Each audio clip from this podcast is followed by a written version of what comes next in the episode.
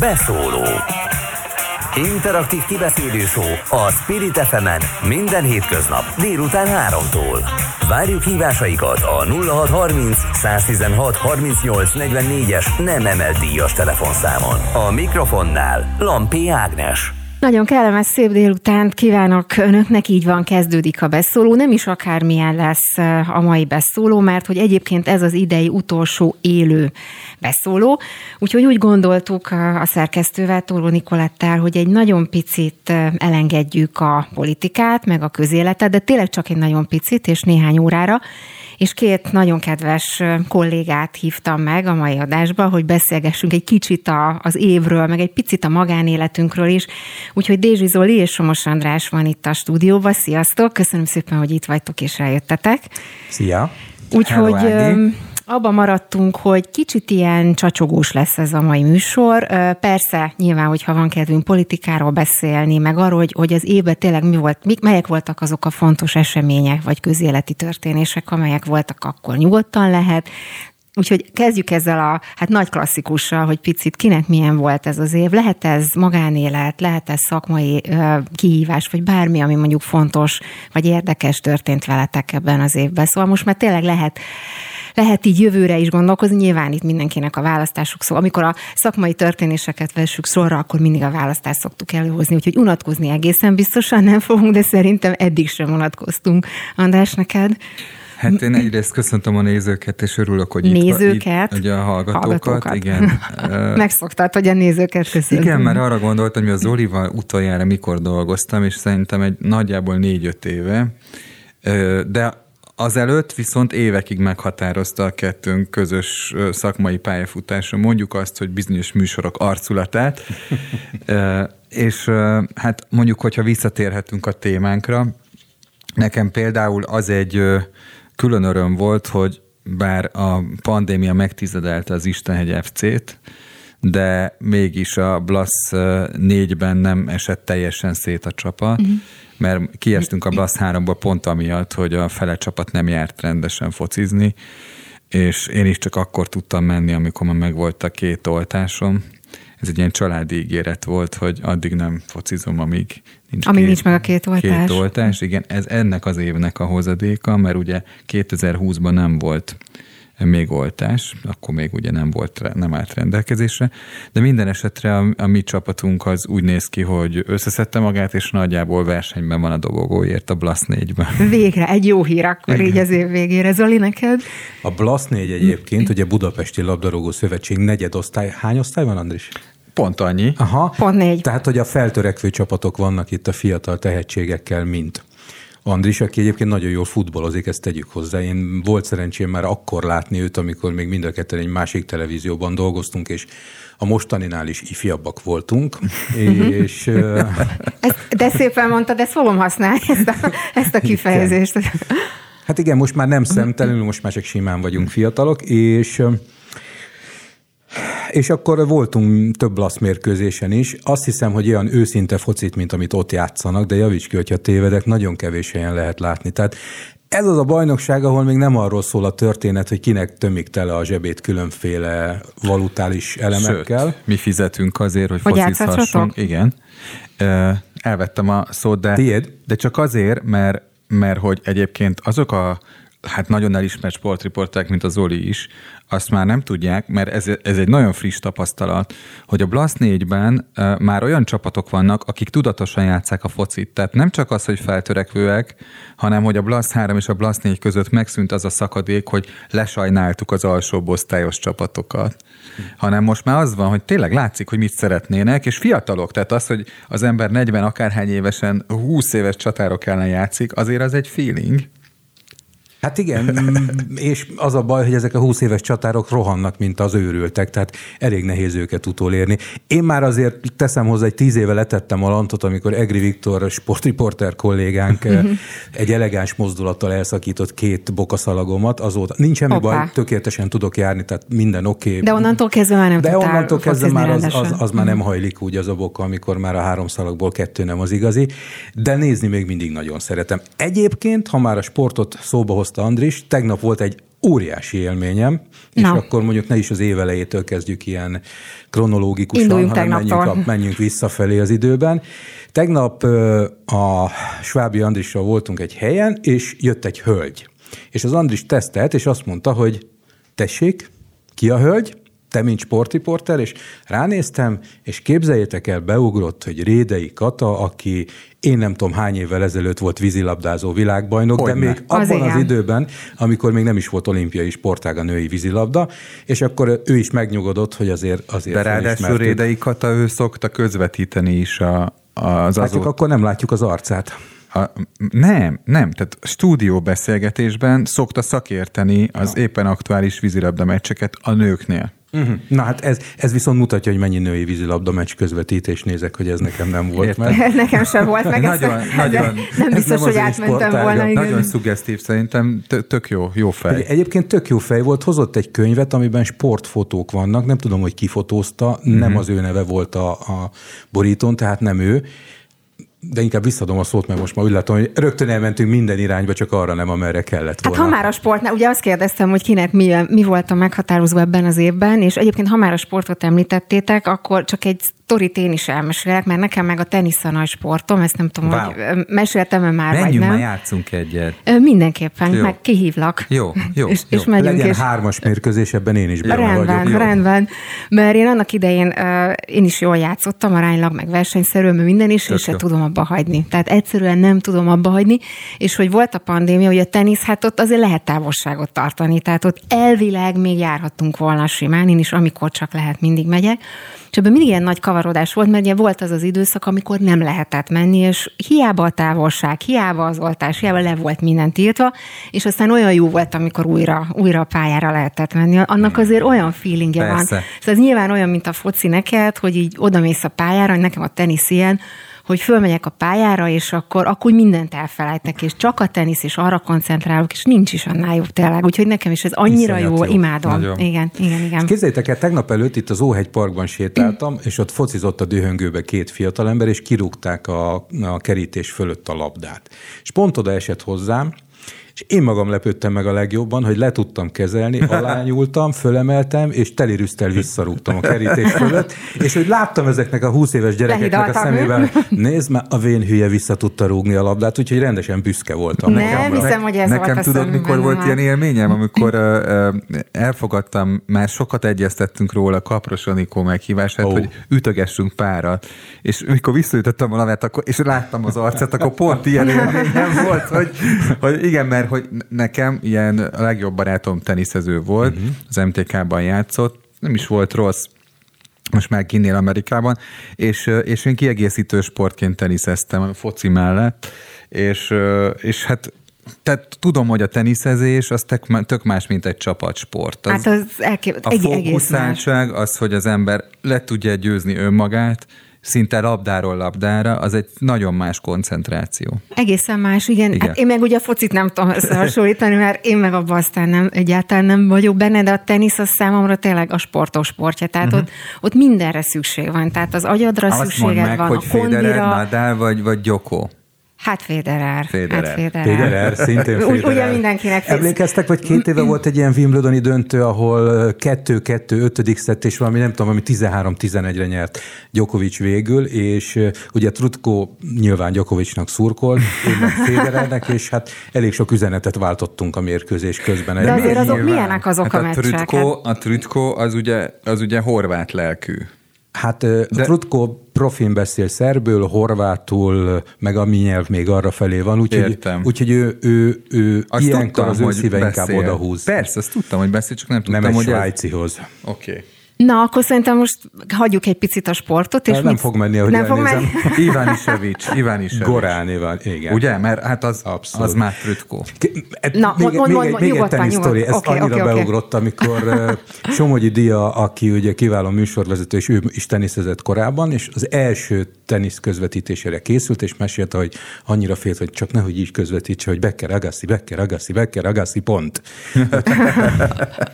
Nem, egyébként tényleg ezek a, a, a nagy klasszikusoknak a meccsei, hát akkor azért úgy leültek pár millióan a tévé elé, és nézték, nem a meccset. hogyne. Tehát, Hú, hát arra, arra te már nem emlékszel, és Andris is csak halványan, amikor gyerekkorunkban csak néhány meccset közvetített a magyar televízió, más televízió meg még nem volt, és a Wimbledon-t közvetítették azt hiszem a nyolctól a gyulaiék, és akkor tudom, édesapámmal ott ültünk a fekete-fehér videóton típusú televíziónk előtt, és rettentően szurkoltunk, és elképesztő, még faütővel, és aztán tudom, jött Iván Lendl az első, akire emlékszem, és Hát neki aztán soha nem tudtam szurkolni. Olyan unalmas palit, mint ő, még az életemben nem láttam. Miközben ott volt, mit tudom én, Connors vele szemben, aki dobálta magát, elesett, röhögtette Műsor a volt rendesen, tehát, igen, igen. Amellett, igen, hogy igen. zseni volt, még igen, szóval csinált. érdekes, hogy azért milyen karakterek, nem a teniszezők Persze. is, tehát elképesztő figurák, hogy, hogy mit, milyen műsort hoznak be mondjuk egy teniszmeccset. Tehát szó nincs, hogy csak jobbra-balra nézünk és ütögetjük ugye a labdát, hanem elképesztő műsor van tényleg. Úgyhogy megyünk, és akkor játszunk. Jó. Most az Andrásra néztem, Jó. Jó. csak a hallgató kedvéért mondom. Jó. Na, szóval egy picit beszéljünk már arról is, hogy szakmailag kivel mi történt az évben, mert azért nem csak a pandémia miatt, de hát amúgy is ugye a politika is felpörgött egy kicsit, és hát azt, azt mondtam, hogy nem feltétlenül a politikáról fogunk beszélgetni, meg közéletről, és nem is most konkrét témákra gondolok, hanem ti hogy, hogy éltétek, vagy hogy élitek meg akár a kampányt, akár ezt az egész helyzetet. A szokásos menetrendben haladunk, és majd szépen felpörög itt áprilisra ez a történet, vagy ez most más egy picit? Szóval ki hogy látja, hogy értékelnétek ezt a Andrész? évet?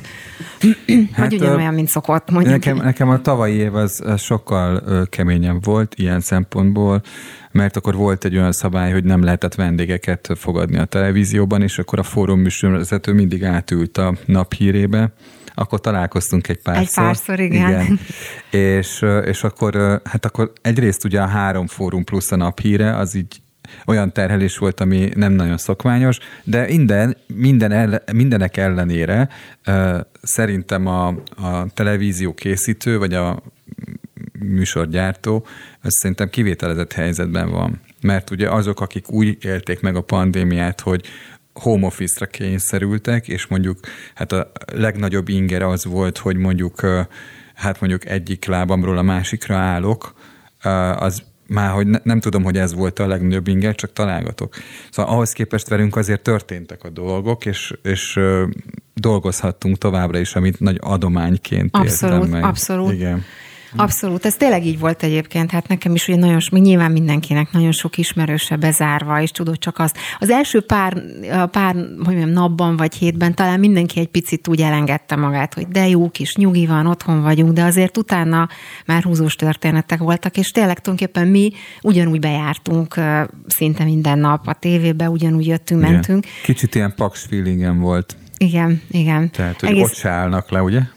És, az elég nagy baj lenne, ha leállnának. Igen, igen, és ugye a közlekedés, megállt a város, nagyon-nagyon furcsa hangulat igen. volt tényleg ilyen szempontból. Zoli, neked? Kicsit olyan kivételezetnek éreztük magunkat, igen. mert ugye nekünk ott lapult a zsebünkben ez a kimehetünk a kiárási tilalom alatt is, mert dolgozunk papír. Akár meddig. Akár, Akár meddig, meddig és hát igen, és ki is mentünk, de hát az, a, az az elképesztő üresség, ami volt, én nem is tudom, hogy szerettem-e vagy nem. Volt, amikor jó volt, hogy végigmentem úgy az utcán, hogy nem pöfögték szét a fejemet az autók, tehát az jó volt, de valahogy nem. Viszont amit nagyon nem szerettem benne, ugye mi a heti naplóban azért mégiscsak helyszíni riportokat csinálunk, megpróbáljuk azokat a színeket, szagokat, amennyire lehet átadni a nézőknek, amik ott vannak a helyszínen, már pedig ez a Skype-os interjúk, ami a híradóban jól mennek, az a heti naplóban az borzalmas volt. Komolyan volt olyan, hogy sírni lett volna kedve, mm. amikor tudtam, hogy mit lehetett volna ebből a riportból kihozni, kihozni hogyha ott lehetsz. De de hát aztán, aztán hozzászoktunk. Olyan is volt a másik műsor, amit csinálunk a Hazahúzóban, a turisztikai magazinban, hogy ugye minden be volt zárva, de a műsornak menni kell. Tehát egy turisztikai műsor uh-huh. csinálj meg úgy, hogy az Erzsébet hittól a Blaháig zárva van minden. És akkor hogy mi, mit csináltak? Hát Mik voltak na, a trükkök? Konkrétan ebben az esetben az történt, hogy felkértem egy olyan idegenvezető srácot, aki tudtam, hogy mindent is tud mindenről, uh-huh. és akkor csináltunk egy ilyen adást, hogy sétánk az Erzsébet hittől a Blaháig, tehát nem véletlen mondtam, és kiderült, hogy minden háznak, minden utcasaroknak, minden ablaknak sztoria van. Tehát nem is egy, hanem két adás kijött ebből, hogy mi ott sétálgattunk. Csak azért fűzök rá erre, mert engem, engem a városnak az a része rendkívül módon nyomaszt, tudod miért? Mert azért, mert én azt látom nyugati városokban, hogy, hogy iszonyú szépen meg vannak csinálva ezek a sugárutak, viszont ott, ott halott boltok vannak. Tehát, hogy az az érdekes abban a részben, a Kossuth Lajos utcánál főleg, hogy ott azt érzékelem, hogy nem tud, nem tud valahogy bekapcsolódni a vérkeringésbe az a történet, és nem értem, hogy miért, miközben szerintem elég frekventál. Igen. Ezt szerintem tudom, hogy miért. Na. Annak a résznek óriási múltja van, de semmilyen jelene, mert az egy belső autópálya most. Aha. Nincsenek parkolók, ezért nem tudnak hiába van bolt, a magyar ember úgy vásárol, hogy az autót ott akarja letenni a bolt előtt. Másrésztről pedig ott az az iszonyatos smog a töménytelen autó miatt. Harmadrészt egy fa nincs, ház, járda, út, járda, ház, puff, ennyi. Uh-huh. Tehát egyszer nincs miért arra járni, valóban megszűnt, pont ennek az idegenvezető srácnak volt egy ötlete, azt mondta, hogy Prágában ezt úgy oldották meg, mert ott az Erzsébet híd, tehát azt kihagyni nem tudod. Igen. Amíg az az ország legforgalmasabb hídja, addig az ott lesz. Hogy a föld alá a forgalmat, és az egész, mit tudom én, másfél kilométer egy gyönyörű sétányá vált. Aha. Hát gondolom, hogy ez ismerve a mi építkezési tempónkat, ez egy elhatározás után akár 150 év alatt meg is valósulhatna, de egyelőre elhatározás sincs erről, ahogy én tudom. Hát a mostani fővárosi ellenzéknek ez egy jó étca, nem? Hát most várjál, most lehet, hogy is van, tehát a fővárosi lehet, ellenzék a Fidesz. Igen, és lehet, Aha. hogy meg is tudják csinálni, nem? Csak mondjuk áprilison múlik. Hát, hát sok minden múlik áprilison, hogy ilyen tényszerű legyek. Hallottuk igen. ezt az iránytű jellegű közvéleménykutatást, lehet, hogy tulajdonképpen már nincs is nagyon miről beszélni, de hát áprilisig még oly sok minden Igen, történhet. épp ezt akartam mondani, hogy áprilisig még minden megtörténhet, meg annak az ellenkezője is, mert éppen most végigvettem pár eseményt, nem csak ellenzékkel, kormánypárt, és egyáltalán a politikában, hogy mi minden történt, tehát csak akár az elmúlt egy hétben minden megtörtént, meg annak az ellenkezője, amire szerintem senki nem számított. És jó néhány ismerőssel beszélgettünk, azt mondták, hogy ó, hát közeleg a karácsony, jönnek az ünnepek, picit majd elcsendesedik a politika, megnyugszik a közélet, a közbeszéd. Hát nem ezt tapasztalni. Nem tudom ti, hogy, hogy látjátok. Nem, hogy nem csendesedik el, hanem hogy szinte, ugye holnap karácsony, holnap 24-e, itt vannak az ünnepek, és nagy üzem van a politikában is, nem? Hát, ha én gonoszkodni akarnék, volt egy kedvenc gyerekkönyvem annak idején, 40 éve az volt a cím, hogy minden napra egy mese, Hát gyakorlatilag itt is minden nap történik valami, hol egy női köztársasági elnökjelöltünk van, hol kiderül, hogy az egyik ellenzéki politikus felkéri a másikat, hogy ne vegyen részt a kampányban, aztán kiderül, hogy nem kéri fel, aztán jön a, a zenehallgató platformon a Veriferi összeállítása karácsonyi dalokból, tehát hogy igen, itt tényleg minden nap történik valami, de mindjárt Andrisnak adom azt, hogy csak kaptam egy SMS-t, ezt föl kell olvasnom. Még, okay. még akkor kaptam, amikor még beszélgettünk a fociról, tenisz, részről. Azt mondja, kedves Ági, férfiakat behívni. Tudja, hogy a téma nők, autó, foci. Nem is beszéltünk az autóról és a nőkről. Hát mondjuk még beszélhetünk. Még van időn beszélni erről. Így van, még van másfél óra műsor, úgyhogy ez még beleférhet természetesen. Csak nem tudom, hogy a hallgatókat érdeklik-e, hogy mit gondolunk a nőkről, mert mondjuk az... Hát először is azt, hogy csodálatosak, másodszor is azt, hogy... Tehát a... ezt megválaszoltad, hogy igen, igen érdekli Igen, őket. szerintem igen. Értem. Egyébként, ha már, ha már itt felvetődött a, a Novák Katalin neve, tényleg nem akartam politikai témáról beszélni, de ezt most ha már előjött, akkor, akkor nem bírom kihagyni. Szerintetek ez milyen ötlet volt a, a, a Fidesz vagy akár Orbán részéről? Itt ugye a női szavazókról nagyon sokat beszéltek, hogy érdemes őket megcélozni. Eddig, ha azt nézzük, akkor tulajdonképpen nem nagyon volt, a társadalom több mint fele nő, és mégsem volt nagyon sok olyan intézkedés, ami mondjuk kifejezetten a nőket érintette volna meg. Ez, ez mennyire célozhatja meg a nőket, hogy látjátok? Én csak egy szót mondok, Na. oroszból tanultuk annak idején, hogy pityorka, ami kb. annyit jelentett, hogy ötös. Szerintem ez egy pityorka ötlet Tehát, hogy ez volt. ennyire, ennyire ő, bejött. Igen. Szerinted, András? Hát, Hú, de a... nagyot sóhajtottál. Nem, mert még, még arra fűztem volna rá, hogy nekem a kedvenc ö, ö, gyerekkori ö, mesém az a kire ütött ez a gyerek, ö, és hát az a generáció, aki most, most nő fel, ő már például azon, ami a közéletben van, ez a két ügy, fenn se akad. De visszatérve a, tehát a Pegazus ügy, meg a, meg a az, hogy az egész, egész igazságszolgáltatás magára omlott a végrehajtók ügyében. De hogy én meg oké, okay, hogy pityorka, de azért azt ne feledjük el, hogy a, hogy a kormány mit gondol a nőkről.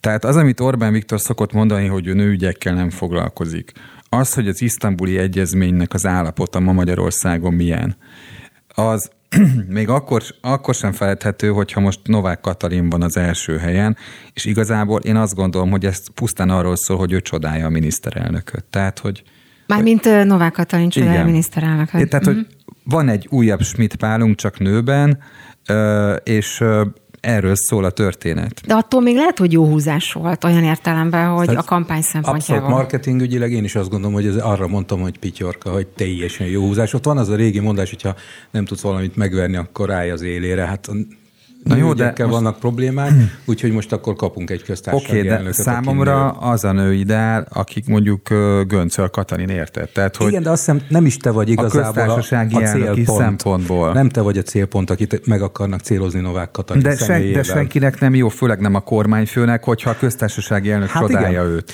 Ez, ez neked, mint politikával foglalkozó újságírónak szerintem a feladatot, hogy De ez közjogi kérdés alapvetően, ugye nem politikai kérdés, hogy hogy nem az a szerepe a köztársasági elnöknek, hogy csodálja a miniszterelnököt. Ezt nem tudom, szerintem ez így nincs leírva. Le, le, ez nincs közt a kritériumok között. csodálta Bocsánat, csak az, hogy hogy alakították ki az alapító atyák az ellenzéki kerekasztalon a, az államfői intézményt. Ugye a 46 TV 1-es, nem fogok elmenni szakmába, csak elmondom, hogy a régi köztársasági elnöki funkció az egyfajta ilyen kiegyensúlyozó szerep, de nagyon formális, tehát nem egy erős elnöki rendszerről van szó. Egyébként sem, tehát ugye azon kevés jogkör, ami a magyar elnöknek van, az is arra szolgál, hogy ne lehessen bármit megtenni, ugye? És ez a Göncárpád első ciklusában lévő konfliktusokban látszik, amikor Bizony, ugye milyen ellentétes politikai vagy világnézeti, nem is mondom világnézetit, mert szerintem Göncárpád világnézet és Antal József fél nem esett olyan távol, csak a politikai szerepekből adódóan ellentétek voltak közöttük. Na most szerintem ez nem jó. Nem jó a kormányfőnek, hogy olyan az elnök, aki gyakorlatilag motorja a törvényhozásnak. Oké, okay, csak Én... ugye láttuk uh, Sólyom József idejében. László. Bocsánat, László. Sólyom József, miket beszélek, elnézést. Hogy biztos József főherceg. Jó, mondjuk a most parcsolótánál sokkal jobb. Azt nem, az csak adáson kívül. Igen. És tehát, hogy láttuk, hogy nem, az se volt olyan jó, hogyha olyan köztársasági elnök volt, aki komolyan akarta venni saját magát. Tehát volt utána az a bizonyos utcai szleng, hogy a nemzet golyós tollának kell lenni a köztársasági elnöknek, és hát könnyen lehet, Hát hogy valami ezzel hasonló. kapcsolatban azt a mondást ismerem, hogy zavarban van, mint Sólyom László mindenkor.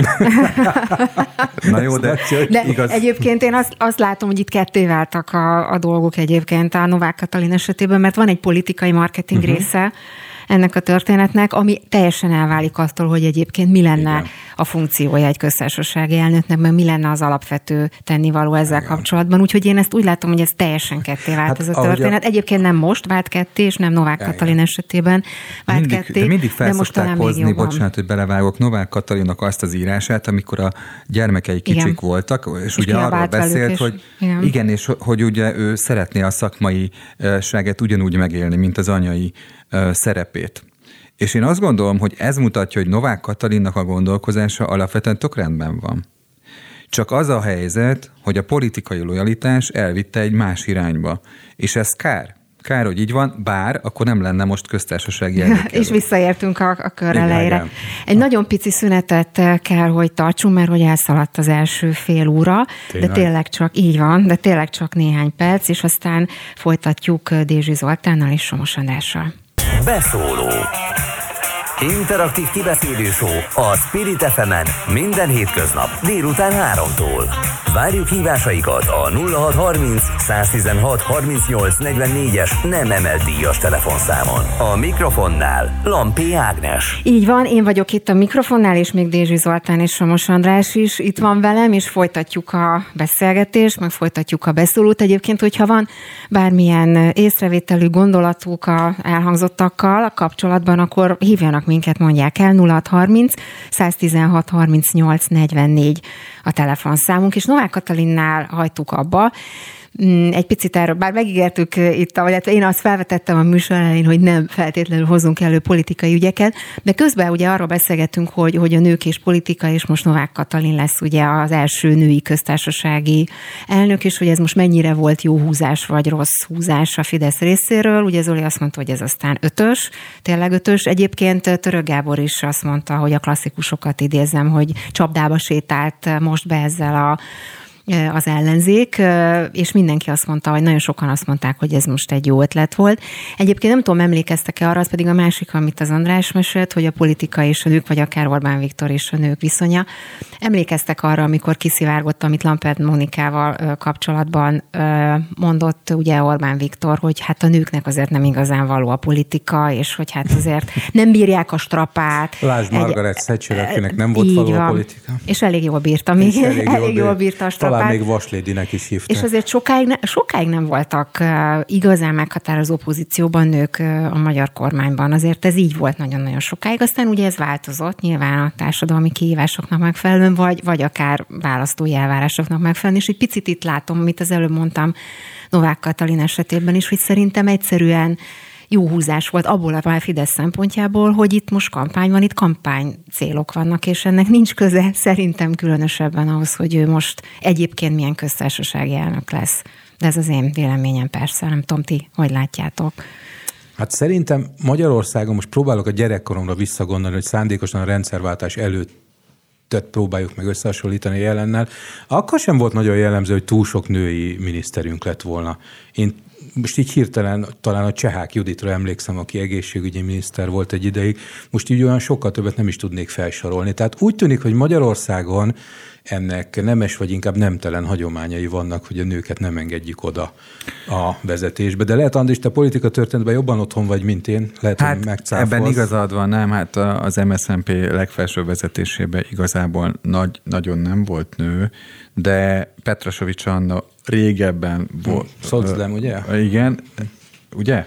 Igen, azt hiszem, hogy ő volt a, a, az első választáson a szociáldemokrata párt lista vezetője, de nem Igen. jutottak be a parlamentbe. Így van, ő mondjuk nem volt a, nem volt a tagja az állampárti establishmentnek, úgyhogy ilyen szempontból egy nem, nem arra mondtam példaként, hogy az MSZNP-be bejutottak, hanem arra, hogy a pluralizmus hajnalán, a több pártrendszer hajnalán volt pártelnök, aki aki nő volt.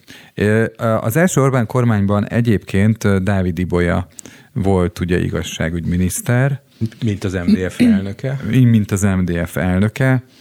Államtitkárok közül több volt, Pusztai Erzsébet népjóléti államtitkár volt, egészségügyi államtitkár, bocsánat, és hát nem tudom, hogy volt-e még voltam még nő, de minden esetre. Én közben előkerestem ezt, amire az előbb céloztam, Igen. Orbán Viktor és Lampert Mónika esetében 2015-ös a történet, uh-huh. tehát azért nem annyira régen uh-huh. történt, már csak ahhoz képest, hogy akkor, hogy beszélt Orbán Viktor a nőkről, és mi a helyzet most. Ugye az idézet így hangzik, hogy emlékszem, szegény Lampert Mónika mit kapott. Ugye ez volt az érve Orbán Viktornak, amikor egy tavaszi zárt körű kötetlen beszélgetésen megválaszolta azt a kérdést, hogy miért nincsenek nők a kormányában. Hmm és ez volt a válasz. Nem tévedés, itt ki is emelik, ugye, hogy Orbán Viktor a szocialisták korábbi többszörösen kipróbált miniszteréltét támadásokat hozta fel. Példának annak bizonyítására, hogy a nőknek nem való a politika első vonala. A szegény Lampert Mónika gondolatot pedig így folytatta, pedig mi egy kulturáltabb népség volnánk a magunk felfogása szerint ellenzékben, de még ott is emlékszem néhány dologra polgári oldalról. Na és akkor itt jöttek hmm. ezek a bizonyos történetek. Csak, csak erre emlékeztem, és azért ez nem volt annyira régen igen, ugye 2015, azért is akartam megnézni a hát, dátumot Ha már is. itt tartunk, egyébként a tüntetőktől Hoffman Rózsa is kapott, tehát ilyen szempontból volt egy friss, frissebb példája Orbán Viktornak, mint Lampert Mónika példája. Az is, így van, és Igen. azért tényleg csak néhány évet kell visszamennünk Aki nem az időben. Hoffman Rózsa, hely, hely.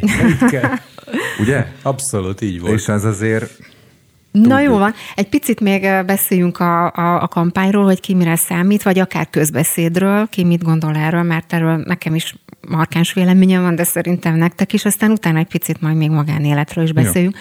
Szóval hogy látjátok, hogy mennyire fog még eldurulni ez a kampány? Ugye minden kampány hajrában elmondják, hogy ennél durvább kampányt soha nem lehetett, és nem is, nem, ne is várjuk, mert nagyon durva lesz, ez lesz a legdurvább, amit csak elképzelni lehet. Aztán valahogy mindig túl leszünk rajta. Most is így lesz szerintetek? Ki hogy látja?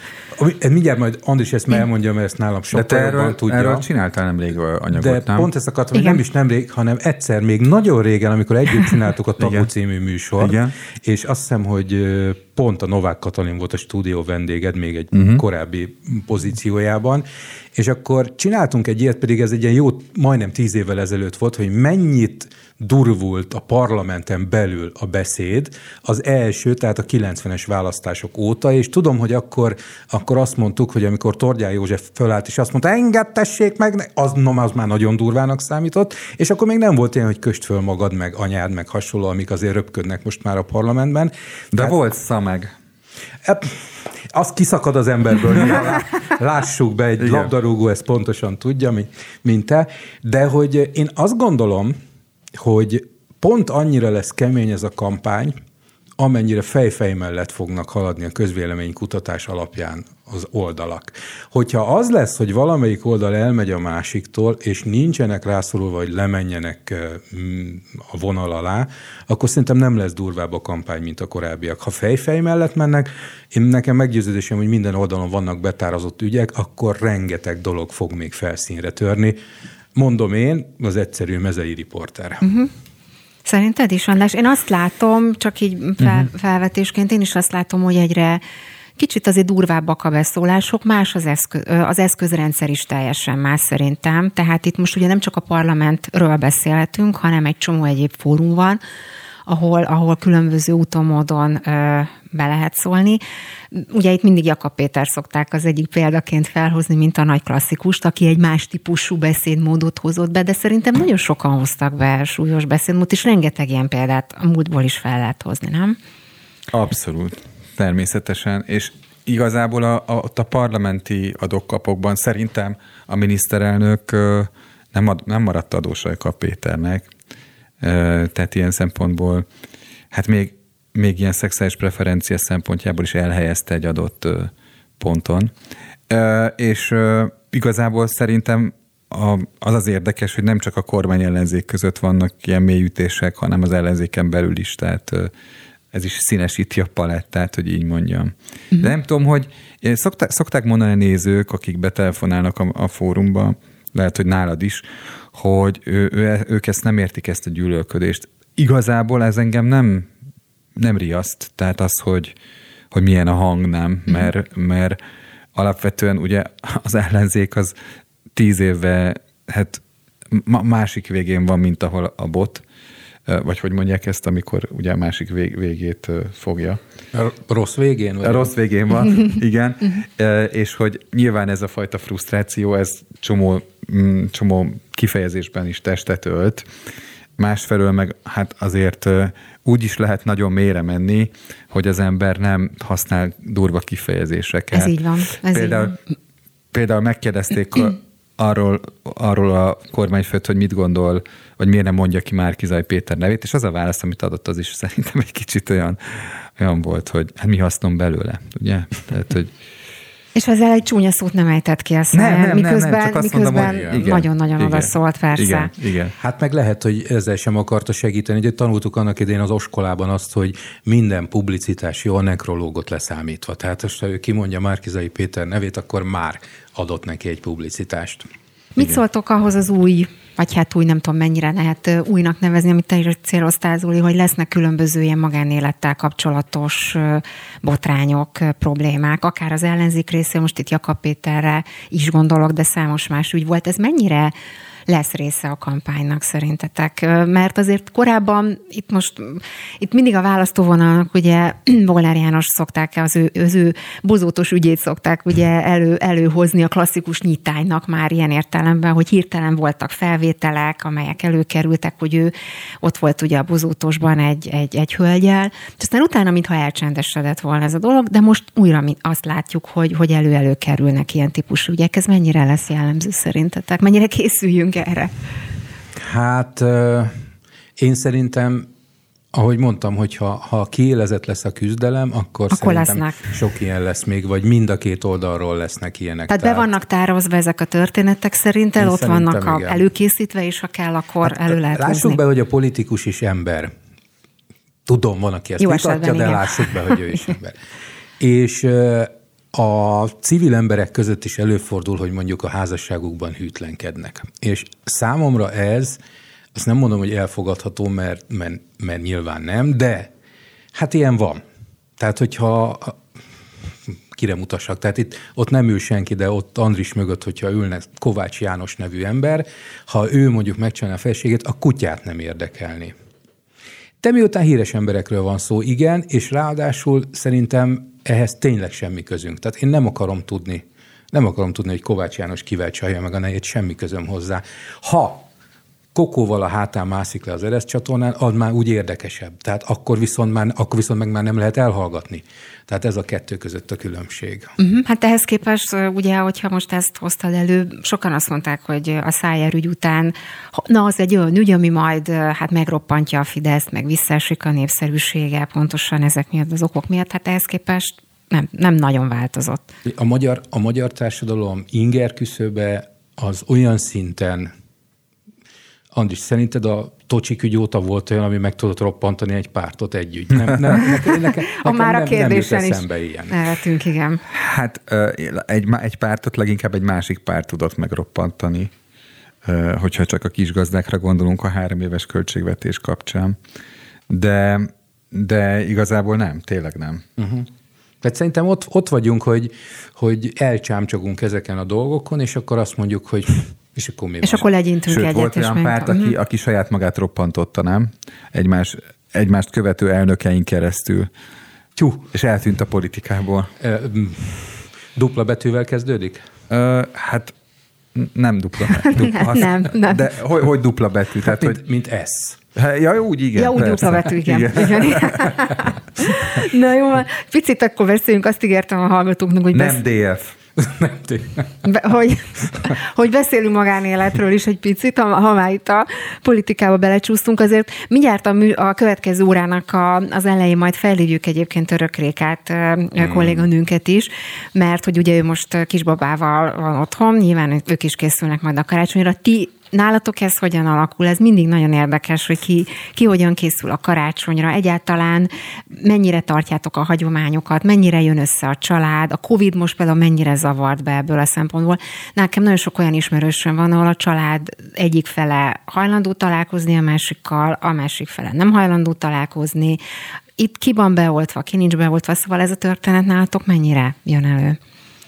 Hát Nekem a karácsony az mindig az év legjobban várt ünnepe volt egész életemben. Tehát gyerekkoromban én annyira emlékszem arra, hogy ahogy el, el lettünk küldve a fenyőfállítás közben sétálni valahova, és akkor amikor adott esetben már tisztában voltam a dolog mechanizmusával, akkor is nagyon vártam, hogy milyen lesz a fa, mekkora lesz, hány dísz lesz alatta hogy fogja anyarázni a csengőt. Nagyon vártam, hogy ne kapcsolják be a lemezjátszót a karácsonyi dalokkal, mert az engem marhára idegesített, de ezt vártam azt a nagy kajálást. Vártam, amikor lementünk a nagyszüle, nagyszüleimhez Battonyára, és akkor ott az egész család, a nagy család együtt volt, és a nagymamám annyi töltött káposztát főzött, hogy mind a három égő égett alatta a gázon.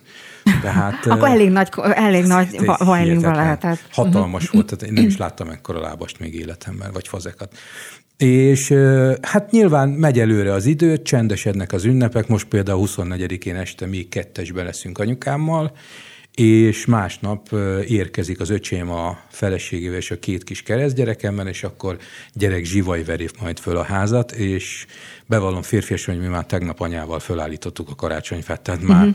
nálunk már más a töltött káposzta ott fő most ezekben a percekben is a gázon. Akkor te ilyen szempontból egy picit ilyen szentimentális alkat vagy, ha, ami a karácsony A, a karácsonyi illeti? dalokat leszámítva, igen.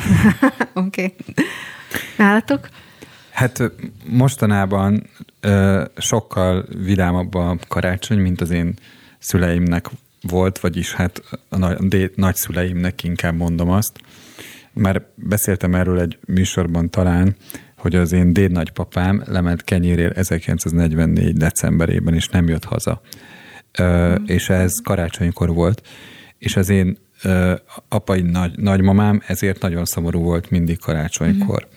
És az én apukám, meg az ő testvérei ö, úgy nőttek föl, hogy igazából volt karácsonyfájuk, de hogy, hogy a nagymama szomorú volt.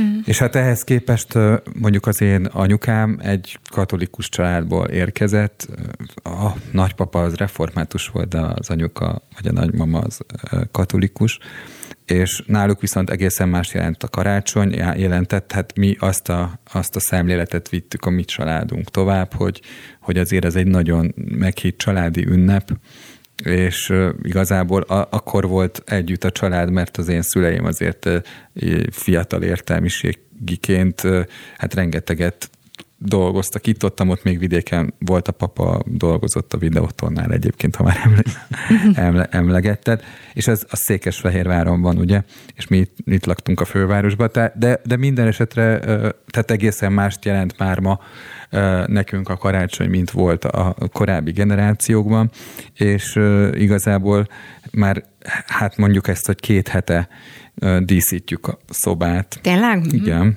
Igen, indultunk egy adventi ablak versenyen. Uh-huh. Azt láttam a Facebookon, ez nagyon Ugye? aranyos volt, igen. És hát láttad volna az Esztert, én, nekem megvan a kép, lehet, hogy egyszer még jó lesz valamire, uh-huh. hogy ül a szoba közepén, és vágogatja ki a papír, papír ö, figurákat. figurákat. Uh-huh. Igen. És, és hát nagyon jó, jó lett, kétségtelen. Ajándékozással hogy vagytok? Kinek mit jelent ez a történet? Csak mert erről is már ugye ez is annyira megváltozott. Uh-huh ez a dolog. Megbeszélitek előre a megajándékozottal, hogy mit kér, mert ugye ez az egyik vonal, a másik pedig az, hogy bocs, semmiképpen legyen meglepetés, ha már karácsony. Szóval kinek milyen ez a dolog? Előtte még eszembe jutott egy sztori, azt Persze, most úgy elmondanám. Na. Találtam néhány éve egy 1992-ből származó felvételt, akkor végeztem a főiskát, és akkor kaptam a Jászberényi Városi Tévétől karácsonyra kölcsön, ahol akkor dolgoztam, egy videókamerát. Hát az akkor a fehér hollóval vetekedett a gyakorisága, és apukámat leültettem a karácsonyfa alá, és csináltam vele mély interjút a karácsonyról, és olyan jó, jó dolgokat mond benne, hogy ezt minden évben megnézem, tehát amikor amikor mondja, hogy hát az a karácsony az azért jó, mert egész évben jól el vagyunk, de ilyenkor egy kicsit össze tudunk veszni a fadíszítés közben legalább, és akkor ez tényleg így volt, hogy akkor, amikor raktuk a, a dolgokat, meg hát még vicces rész is van benne, amikor valami olyat mond, hogy egyszer csak egy papucs érkezik a fejéhez, mert anyukám, aki hallgatóság képen kívül, az oda suhintja hozzá, és nagyon jót röhögnek mind a ketten. Ja, hogy akkor ilyen akciódús volt Abszolút, nagyon jó kis, uh-huh. nagyon jó kis, és ugye ez, ez, hát ez 30 éve lesz jövőre ez a felvétel, és hát pláne három éve mióta ő már nincs azóta, ez, ez különösen hát plusz energiát tud kölcsönözni, mikor megnézem. De a kérdésedre visszatérve, most eljutottunk odáig, hogy mi már, mi már megbeszéljük egymással a gyerekeket leszámítva, hogy ki mit szeretne kapni, Viszont akkora élményem volt, hogy az én kis keresztlányom, aki másodikos, megkérdezte, hogy lehet-e még olyat kapni, hogy 77 magyar népmese uh-huh. Benedek Elektől. Ugye merem mondani, mert ezt ő most nem hallja. Tim, tim, tiriri, tim, tim. És Képzeljétek el, ugye az, az az én gyerekkoromban, meg a fölöttem lévő, tehát az már nem tudom, 60 éve, vagy több, vagy 80, ez, ez egy ilyen örökzöld meséskönyv, és bementem tök poénból egy boltba, és megkérdeztem, hogy lehet-e kapni és lehet. Azóta is nyomják, tehát 77 magyar népmese, Eszterkém ezt fogja kapni majd karácsonyra. Ez nagyon-nagyon szép történet, tényleg. Igen. Nálatok hogy megy? Ajándékozás? Az ajándékozása. Megbeszélitek előre, vagy meglepetés? Ö, nálunk mindig besűrűsödik az év vége, és ezen tapasztalatból okulva mi már szeptemberben megvásároltuk a zömét Hát ilyet még nem is hallottam. Szeptemberben megvettétek a karácsonyi ajándékokat. Igen, mert Hú. arra gondoltunk, hogy nem lehet tudni azt, hogy, hogy mi, lesz a, mi lesz a hullámmal, és hogy, hogy van-e értelme egyáltalán kimenni a sokaságba, vagy bárhova. És egyrészt ugye nagy része az ajándékoknak onnan jön, másik része meg azért én jártamban, keltemben beleszoktam akadni régiségboltokba, és ott, ott én, én szoktam vásárolni. Na most mind az, az a, meglepetés, amit ott veszel? Vagy, vagy az vagy az, tehát az a karácsonyi ajándékozás része, vagy csak simán része, megtetszik valami? Része, igen, összed. része. Én, én nagyon szeretem ezeket a régi tárgyakat, Zolihoz hasonlóan. Uh-huh. Uh, igen. És És, és tulajdonképpen ez jó is, hogy így van, jó is, hogy így van, mert, mert nem kell azon stresszelni most, ugye, hogyha az ember bejön az elő, előnapon, bejön egy rádióműsorba, és itt tölt két órát majdnem, hogy akkor ez belefér Nem az kell életbe. utána még elindulni vásárolni. Igen, igen. igen. Nekem volt olyan, igen. hogy december 24-én, amikor még általában zárva voltak a boltok, ez tudom, volt 20 éve, akkor én azon a napon mentem be az üzemanyagtöltő állomás shopjában, mert az nyitva volt, és az egész család plüsmackót kapott, mert... üzemanyagtöltő állomás. abba a bizonyos zöld színűbe, ami nem OMV, és tényleg ahány plüss volt, számokat hányan, és egyébként azt megkaptad volna mondjuk a piacon azokat a macikat 800 forinté, ott meg 3007 volt, de mindegy, aznap jutott eszembe, hogy tényleg nekem valamit venni kéne. Egyébként ebből a szempontból a, nálunk is, én, én nagyon utolsó pillanatos vagyok sajnos, annak ellenére, hogy minden évben elhatározom, hogy a következő évben ez másképp lesz. Minden évben elhatározom, hogy időben elkezdek, és nem tudom, novemberben már az összes ajándék meg lesz, Ráadásul nekem, nekem nagyon nagy a családom, tehát elképesztően sokan vagyunk, és nálunk az történt, hogy egy időben mindenki kapott ajándékot, tehát el, nagyon nagy program volt megvásárolni mindenkinek, tényleg, tehát nagyon sok ajándékot kell ven, kellett venni, aztán valahogy ez úgy, úgy, úgy csökkent, és, uh-huh. akkor, és akkor egyre kevesebb embernek vettünk, és, és nálunk is az történt, hogy, hogy a meglepetésből átment ebbe a, ebbe a beszéljük meg, hogy kinek mire van szüksége, és aztán nekem ez valahogy nem tetszett. Én, én, én nagyon szeretek meglepetést okozni. Tehát én imádom, hogy, hogy kitalálni valamit, ami, ami meglepi a másikat. Tehát nem a, nem tudom, a porszívót kapja meg a turmixgépet, hanem valami egyebet. És aztán én, én mindig törekszem erre, hogy, hogy valahogy, de ez nagyon sok idő meg energia, úgyhogy nehéz, nehéz betartani, nem? Nem tudom, hogy ez ne... Vagy hogy például mondjuk a gyerekek esetében mhm. persze, ott, ott például föl sem merül, hogy, hogy, hogy így nem tudom. Tehát, vagy még egy dolog, ami, amit akartam még kérdezni, hogy olyan előfordul nálatok, hogy mondjuk csináltok valami ajándékot? Vagy gyerekekkel, vagy nem. ilyesmi? Tehát, hogy ilyen nincsen. Nekem nem. Én se büntetek ezzel. De, de most hoz, az Eszter hozott be a rádióba, és, a, és nálunk én, én azt szeretem, hogyha meglepetés van. Na, és akkor elmondjam, hogy mit kapsz. Mert ugye abból, hogy hova megy most ő, abból kiderült volna, hogy mit kapok. Na és? Na jó, de ha elmondom, hogy hova megyek, akkor tudni fogod, hogy, ho- hogy mit kapsz. Aha. És mondtam, hogy hát én nekem nem mondd el, és az sem érdekes. És megbírtad hogy... állni, hogy, hogy nem Hát mivel én nekem az a jó, hogyha a meglepetés. meglepetés. Igen, persze. Tehát én nem kutatok, tehát Aha. az biztos nem én vagyok. Tehát nem kutatsz a szekrény aljába, Nem, nem, mert hogy, annál jobb nincsen, mint amikor ott derül ki. Tehát nincs annál hát, jobb. De annál sincs jobb, amikor 13 évesen nincsenek otthon a szülők, és az összes szekrénybe bebújsz könnyékig, aztán derékig, és megtalálod végül az ajándékodat. És egyszer úgy buktam le, hogy utána mondtam, hogy sikerült megszereznetek nekem a nem tudom milyen könyvet, és azt már akkor apa szépen megnézte a szekrényt, és látta, hogy nem ott van a könyv, ahol ott tette, és mondta, hogy igen. És balhé lett belőle, vagy csak ilyen egy jót kacaráztatok hát, ezen gondolom? Nem, nagyon ritkán balhézott, tehát ahhoz nagyon ki kellett húznom a gyufát, nem. Viszont tudom, hogy egyszer, amikor életemben először önálló lakásba költöztem, karácsony ajándék meglepetés. És hát úgy okoskodtak nyilván a szülők, teljes logikus gondolkodásra van lesz, hogy azokat a dolgokat, amelyekre szükségem lehet az új háztartásomban. Tehát húskloffoló, kés, Aha konyharuha. Tehát egy ilyen, Te egy sértett, ilyen sértettél már meg nőt azzal, hogy mikrohullámút vettél neki? Szerintem karácsonyra nem. Amúgy vettem már nőknek Na képzeld el, én egyszer megsértettem egy sajt azzal, hogy mikrohullámú sütőt vettem neki. Az nagyon sértődős hölgy lehetett akkor. Igen, és pont ezt akartam. hogy totál készen volt, totál kiborult. Tehát kész. Én szerintem ez is oka annak, hogy nem ezzel a hölgyel élsz most. szóval amikor megkaptam ezt a... Igen, ezt így csendben hagyjuk, jó? Ezt a történetet, igen. A vonalat. Szóval amikor megkaptam ezt a húsklofolót karácsonyra, azt tudom, hogy ez azóta eltelt már néhányszor azóta hét is karácsony. Megvan? Nem fogalmam sincs, hogy hol van, de hogy azóta is fölemlegetjük. Tehát ez, a, ez az Oral History archívum része a családon belül, tehát ezt mindenki tudja már. A, csak annyit kell mondani, hogy húsklofoló. És akkor, és akkor mindenki képben van. Mindenki tudja, hogy miről van szó. Na jó, akkor itt most megint tartunk egy nagyon-nagyon pici szünetet, és akkor a műsor második felében, ahogy már említettem, itt lesz majd velünk telefonon Török Réka is, ugye ő is a heti naplónak a riportere, és aztán majd fél öt után pedig Luther Imre is, producer, újságíró, előadó művész, ugye az ATV-nek a hangja, és vele egy kis meglepetéssel is készülünk majd, úgyhogy mindenképpen maradjanak, mert hogy mindjárt folytatjuk. Beszóló Interaktív kibeszélő a Spirit fm minden hétköznap délután 3-tól. Várjuk hívásaikat a 0630 116 38 44-es nem emelt díjas telefonszámon. A mikrofonnál Lampi Ágnes. Így van, már is folytatjuk a beszólót. Hát el nem tudják képzelni, hogy milyen pörgés van itt a stúdióban, milyen jövésmenés. Somos Andrisnak például hoztak egy ajándékot, úgyhogy most fog leülni. Most fog leülni. Mit kaptál, András? Fölveszem a Most fülhallgatót, most hogy halljam, hogy beszélek.